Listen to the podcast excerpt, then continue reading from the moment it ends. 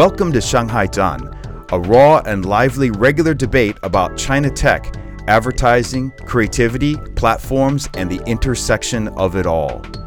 Join us each session for timely and relevant discussions on all things China marketing. We'll also be joined by an entire spectrum of China experts.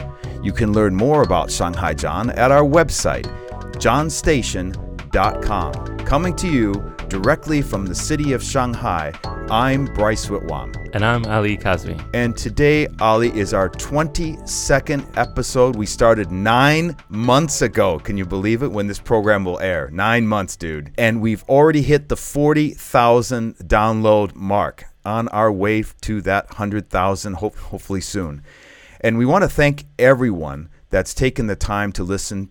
Making the show takes a lot of effort, and we really appreciate any bit of help you can give us by liking or sharing the podcast with anyone that you'll find value with our guests that with the information they have to share. Also, a big shout out to one of our listeners who left a little comment on Facebook, which I think is so appropriate today, Ali. You can leave China, but you can never take China out of you. And in today, we are going to talk about taking brand China to the rest of the world. And to talk about this, we have Scott Kronick. He previously served as the Asia Pacific president of Ogilvy Public Relations, covering 15 countries. He continues on with Ogilvy PR as a senior advisor to Chinese tech brands, including ZTE and Baidu.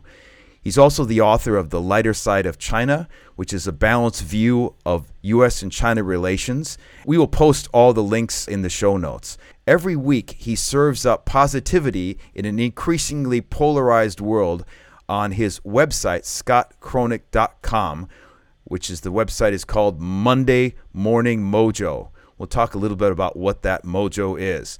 He's also an adjunct professor at Beijing University's Guanghua School of Management and lastly, for anyone that knows you, you remain one of the most admired leaders in the PR industry and both ex colleagues of Ali and me. Welcome to the show, Scott. I thank you. I, I think I've tapped both of you uh, probably more times than, than you've tapped me, but uh, I, I really appreciate both of your expertise. So thank you for that. Awesome. In today's episode, we're going to talk about growth of China's export brands and the opportunity they are creating for thousands of manufacturers and service providers. According to Brand Z, China's top 100 have already exceeded $1 trillion in value. And many of these brands, our listeners know, they've grown twofold by seven years ago, including Tencent, Alibaba, TikTok, Huawei, NIO, Lenovo, Haier, Moutai. And in another survey in late 2021, commissioned by Google and Kantar, 20% of people from developed markets are aware of these brands. So it goes without saying, Scott, that the 25 years that you've been in the PR business, you must have had something to do with this phenomenal growth of brand China across the world. So I guess one of the questions that we have t- for you today is when did China start taking brands seriously? I mean, we can think of the Genesis as being two historical events. One which we all know, which is probably the Beijing 2008 Olympics. But there's another one that you can maybe share our listeners about is a historic event, maybe lesser known, and then you brokered a deal between two technology giants. Uh, could you share that, and what was that like? Well, let me let me first say, Bryce. I think you and I have about the same trajectory in China. I lived in Beijing for for 29 years. Um, I think it's about a similar amount of time that you've been there. I think you know I never bumped into Ali as a elementary school kid, but uh, he was there at the same time as us. So I believe we lived through the best part of China's trajectory. I remember back when we started Ogilvy PR in China. I was, you know, just taking any jobs that I could do to establish ourselves, press conferences, this and that. And the more that we did, the more that you started to see this is in, I, I moved to Beijing in 1995, that Chinese companies began to have like a brand religion. They didn't even know what brands were, but they had this belief that they had to build a brand. And the reason they saw that is because Western brands sold at a price point almost double, triple what Chinese brands were creating. But when they peeled away the onion, they're like, we're making the same stuff they're making. It's just comes at a different price point. So that was like a, a an, an evolutionary period throughout the mid 90s to 2000. I really think that the brand religion stuff and, and Ogilvy benefited a lot because we, we positioned ourselves as the branding agency and the branding agency that helped brands at every touch point with the consumer. That really accelerated through the early 2000s. So that's the period when I feel like this brand religion that every Chinese company felt they needed a brand and they wanted to go out to experts to help them create a brand. It was around 2005, I think, Lenovo became a global sponsor to the Olympics. They clearly had intention to become a global brand. And they uh, sponsored the, the Olympics and they hired us to do the kind of the reach out to the foreign press to get them to cover this. And so we did that, and that started this process. We had been working for IBM on the public relations and the advertising side, Ogilvy had, for several years in advance of this. We got a call, it was sometime, I believe, in 2006, if, i not, if I remember correctly, to send somebody, I got a call to send somebody down to Goldman Sachs office to have a private meeting and it was the genesis of the Lenovo's purchase of the IBM PC business. And that was a true milestone in my career. We worked on both sides of that deal. I, I can't, I don't want to, we did not broker that deal, but we worked on the communications of both sides of that. Uh, a lot of those meetings took place in the Ogilvy Huali office in Beijing. It was really a fantastic experience because we watched a important Chinese brand acquire a long-time global PC brand in IBM. What was the ramifications of that is people in let's say North Carolina were going to be waking up and all of a sudden their new employer would be a Chinese company. And these are people that knew nothing about China. And the communications issues and challenges and opportunities around that are incredible. I was advising the HR manager, the branding people on a lot of how to engage and how to, you know, how to integrate and how to build a culture. I'm proud to say Lenovo is uh, I've been told it's the leading PC company globally. It could be one or two. I, I don't know what the, the exact uh, ranking is. But it's seen today as being a, a global company. And a lot of the lessons that, I, and I, credit goes to the Lenovo team and the Lenovo vision. Credit goes to a lot of the steps that they took that, that I think were important in getting to where they are today. I think that's an interesting example because I would say that a majority of Americans or a majority of non Chinese have no idea that Lenovo is a Chinese brand. And I often use it as an example for people to say, well, here's a Chinese brand, Lenovo. And they look at me and they said, didn't know it was from China. Is country of origin uh, a necessity for Chinese brands? Do people have to recognize it as being Chinese? Or that doesn't really matter. People just look at brands, they don't care about country of origin. You know, when we used to do the brand Z before, there was always that discussion about brand China and country of origin. Is that a thing, or is it not that necessary, uh, especially given the Lenovo example that you just mentioned? I think it matters. I mean, I think country of origin matters.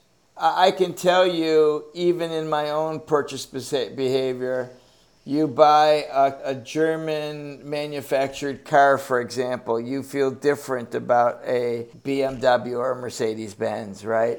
You or a J- Japan manufactured automobile. I do believe country of origin matters.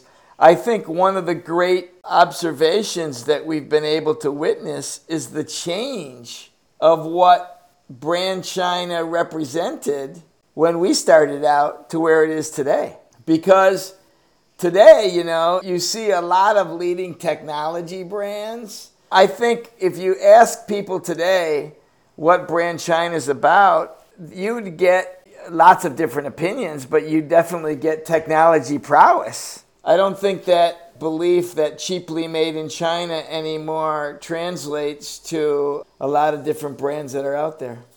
Used to, but not much anymore. Do you recommend to your clients that they should proudly say, proudly made in China? That should be something maybe not on the front page, but maybe back in the About Us on page three, talk about their origins. And is that important, or is that something still you need to bring out at the right time? It depends on where you're operating. So, to give you a blanket answer, I don't think is the right answer. So it depends on which country, what the consumer sentiment is about that country. I would, you know, the really successful brands you were just talking about, a lot of people question where Lenovo comes from, and that's very successful. TikTok, I mean, people don't really know that TikTok was a Chinese company. For the United States market, obviously, because there's a lot of different sentiment around China as a rising power, I'd be, and there's a lot of kind of negative commentary about, you know, the U.S. competition with China. I wouldn't highlight that per se, but in other markets, you might just, you might emphasize that. You know, when it comes to brands, country of origin is important, but it is one of a number of factors. You know, let's remember what brands are. Brands are a combination of rational benefits and emotional ties people have to those benefits. And if that brand is delivering consistently, and for someone, that's how you build brand loyalty. And I think the focus on what is the rational benefit, what makes the brand different, and what kind of emotional relationship has with the consumer is almost more important than the country of origin. And when I say the emotional tie, that can be in a number of different ways, one of which is really does it deliver what it says it delivers time and again? I mean, for technology, the last thing you want to do is have booting up problems with your PC. I'm on a computer now that I've not had to service it for the last three years. When I have a problem, it's like, oh my gosh. I think one of the places that most Americans, at least, are exposed to Chinese brands is on Amazon. There's probably over hundreds of thousands of Chinese brands on Amazon selling directly to Western consumers. But the reality is that many of them are not really ready to embrace branding or advertising. You mentioned the difference back in the early 2000s or the around 2005 2007 when Chinese brands started to realize that there was a big price gap between themselves and the foreign brands. That's certainly the case now. And there are brands like Anker, the technology brand, they've done fairly well, but most of the brands aren't into branding or advertising still. What what do you see as their reluctance? Why are they not being able to embrace this more and stand out and try to promote themselves and ideally sell a more premium product? Because I, I think a lot of those brands, or many of them maybe just be products. Not every product is a brand, by the way.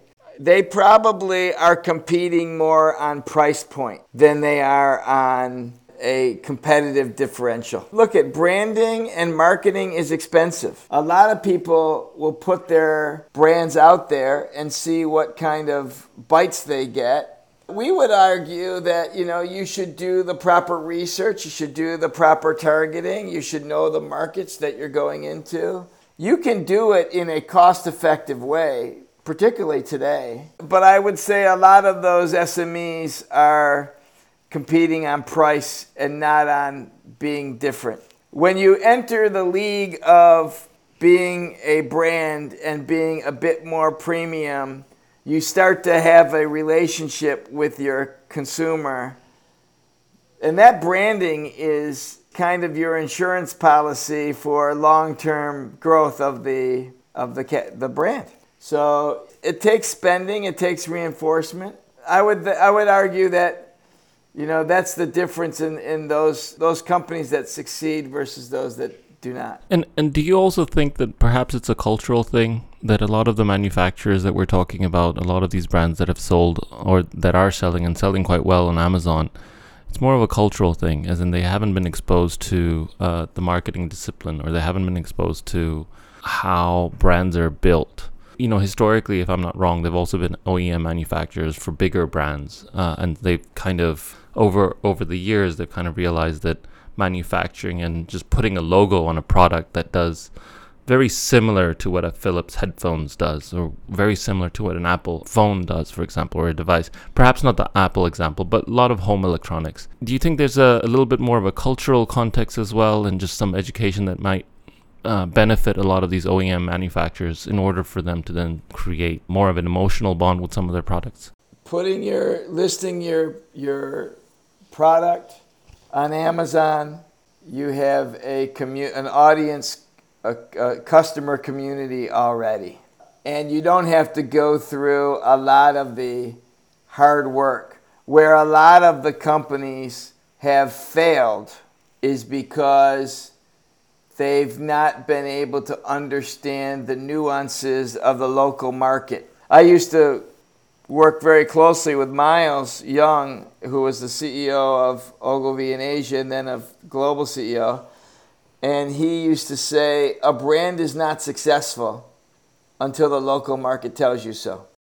I think a lot of the failures come and the difficulties come because companies don't understand the nuances of operating. I used to use a great example to try to explain to Chinese companies what they needed to do to succeed globally. I would take the really successful U.S. Uh, global companies and I would show them why they were successful.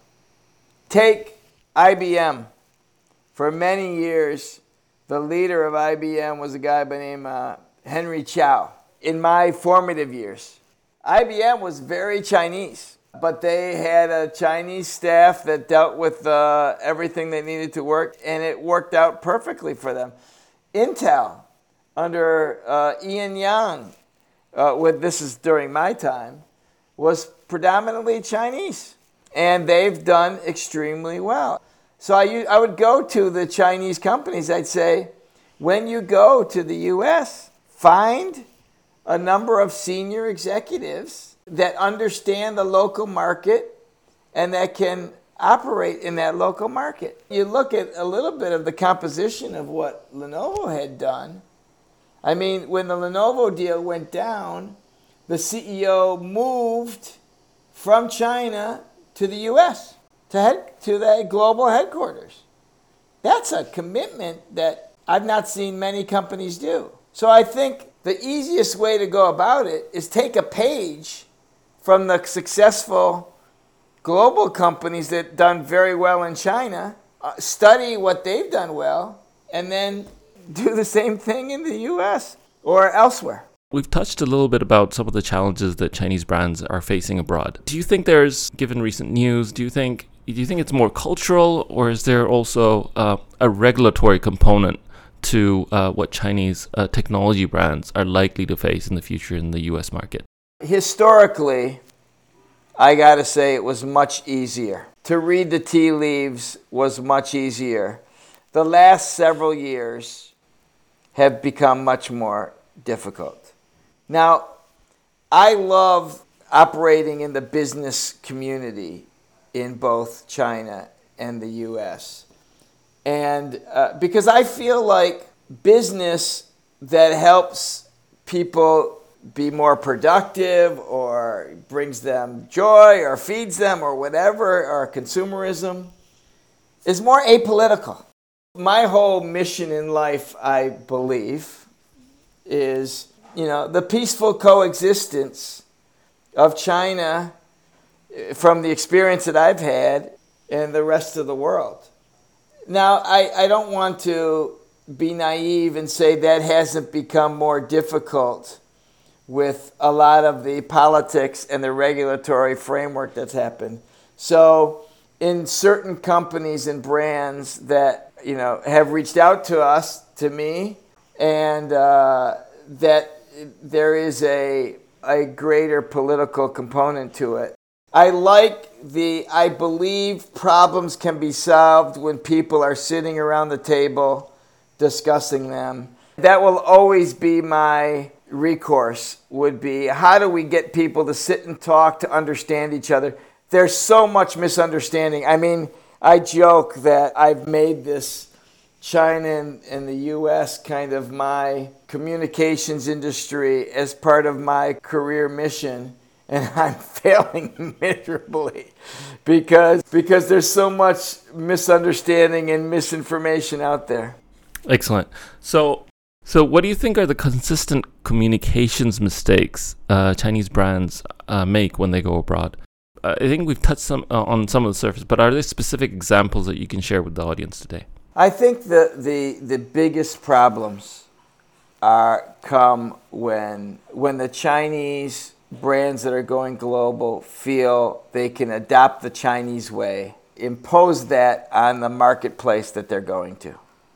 That happens more often than not. They're, you know, this is our way, this is the way we do it, you know, this is our way, we're not going to change. Those problems exist often and we see that often. And sometimes we won't even work on a client project because if they're so insistent on their way or the highway, then it's not going to work. And we don't want to waste somebody's money. That happens a lot. I've worked with a bank in the US that wanted to build out a broader base of customers, both Chinese and non Chinese but they had only predominantly only Chinese staff. It just doesn't doesn't work that way. I've worked with other Chinese companies that have hired Western specialists, let's say, in the US in a certain area, and their business has done wonderfully. Because it's the same story that I mentioned to you about that IBM or that Intel story is that the people matter. The understanding of the marketplace matters. And I think that you need that type of sensitivity to succeed. Now, there are companies that haven't done well. Say DiDi, for example, that was more of a China listing regulatory issue than anything else. So DiDi was a was a famous one that didn't go well. I think Haier has done exceptionally well in the in the marketplace. I remember, you know, searching for what is it refrigerators for my kids for their college dorms or something and you could only buy like a Haier right so we worked with a, a wig company one of the global leading manufacturers of wigs in the US and they had a really aggressive expansion plan. Where they were going to build 200 stores. They couldn't even finish their first retail shop. So I think sometimes thinking it's your way or the highway, we're going to do it just like China, doesn't work. You got to hire experts, you got to work with them. You know, there's no way, I think there's no shortcuts in that. We, we all read the news, and there's obviously greater polarization between many of the world powers, China and the US included. While there's, you know, there, there are a lot of differences um, between both powers, and you've also mentioned in your book you're trying to, you encourage people to try to understand each other uh, or understand cultures in order for them to work on common themes. What areas, where do you think that the US and China could probably find uh, a shared mission or work together on certain types of collaboration that could that, that could help both economies in both countries? The thing that I care about a lot is the truthful narrative of what's happening. Now, I have my biases. Uh, I've had a wonderful experience. Sometimes I feel like the understanding, the lack of understanding of what's happening in China or the reasons why certain things happen or not, people just jump to conclusions because, for lack of a, enough discourse on what's happening there. I, I have this in my book. I talk a lot about. My book is a is a kind of a my attempt at humor, but it's more of a way to talk about this is the Western way, this is the Chinese way. What, they're not right or wrong, they're just different. And I, that's what I've tried to do, I think, in my time in the U.S., is to just share a perspective to help people understand better. And the same thing for China is I've tried to help them understand what's happening in the U.S. There's a lot of understanding. I think there's, at least in the circles that I've traveled, there's much more understanding of what's happening in the U.S. than there was about what was happening in China. I just think that that dialogue, that communications flow needs to happen to keep people in check and under, help understand what's going on. I do work with groups that are working on uh, collaborative cancer solutions. And so healthcare, I think, is a really big one, actually. I mean, healthcare has no borders, right? Somebody's sick, they can be sick anywhere in the world. And if we can help each other in healthcare, I think that would be wonderful. Climate control is another one. Actually, I was in a meeting in Beijing and I heard a story once. There was a Western company that was ha- having trouble competing with a local company that was undercutting its price and everything, but they had a better climate solution than the local company. And they won a Chinese procurement bid over that local company because their technology was greater. That third area, I've been betting, I don't think it will happen in space. I don't, you know, sports is cool. Sports, I was rooting for the Brooklyn Nets because it's owned by Joe Tsai and the, all those guys from Alibaba. In my ideal world, I'd like the US and China to model how superpowers can communicate with each other. Philanthropy. How does the US and China come to the aid of you know, people in Ukraine or something. So, what's your take on Goomania, Scott? Uh, is Eileen bridging the gap, or is she just going to end up pissing off both Chinese and Americans at some point in time? I, I too am a fan. I think more of this is necessary, but I just wonder if is is this the right way to do it? You know what? Uh, I have no issues with what she did. The, Bryce you know, your kid, if he was great enough to be an athlete and couldn't make the U.S. team, you'd have him go try out for Taiwan, right? I mean, I had actually spoken with my kids about that before. I don't have a problem with her representing China or her representing other, you know, Chinese brands, U.S. brands representing U.S. Uh, U.S. entities. Uh, I think it's, you know, this is her moment. She's trained for it for uh, uh, many years, and she's entitled to, you know, to maximize her opportunities, I think, during this moment in time. I thought she did a pretty good job of, as a young person, being able to deal with a lot of her fame that she's she's met up with. It's your kids as well, uh, and I think young people have an opportunity to travel the world early on in their life, uh, they're a lot more sensitive to the issues, and they they just make for better global citizens. And I think uh, not enough people have that opportunity. I noticed recently through our web analytics that a fair majority of our listeners are people under the age of 25 years old. Uh, Scott, what would be some advice that you could give to them regarding getting into the communications business related to China? What skills do you recommend for fresh grads that are looking to get into the comms business and PR business that you love so much? Thank you for that, Bryce. Uh, I listened to a podcast that had a leader of a private equity company talking about the skills that are needed to succeed in business today. And those skills are, he said, first and foremost, are being a great communicator, being able to speak, being able to write. Those two skills, I would suggest young people work to hone as much as possible.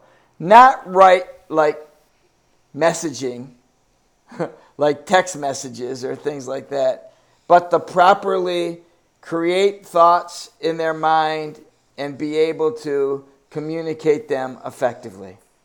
That to me is really important. For the longest time, I was hypersensitive about my presentation skills or my ability to write. But you have got to throw yourself into the ring.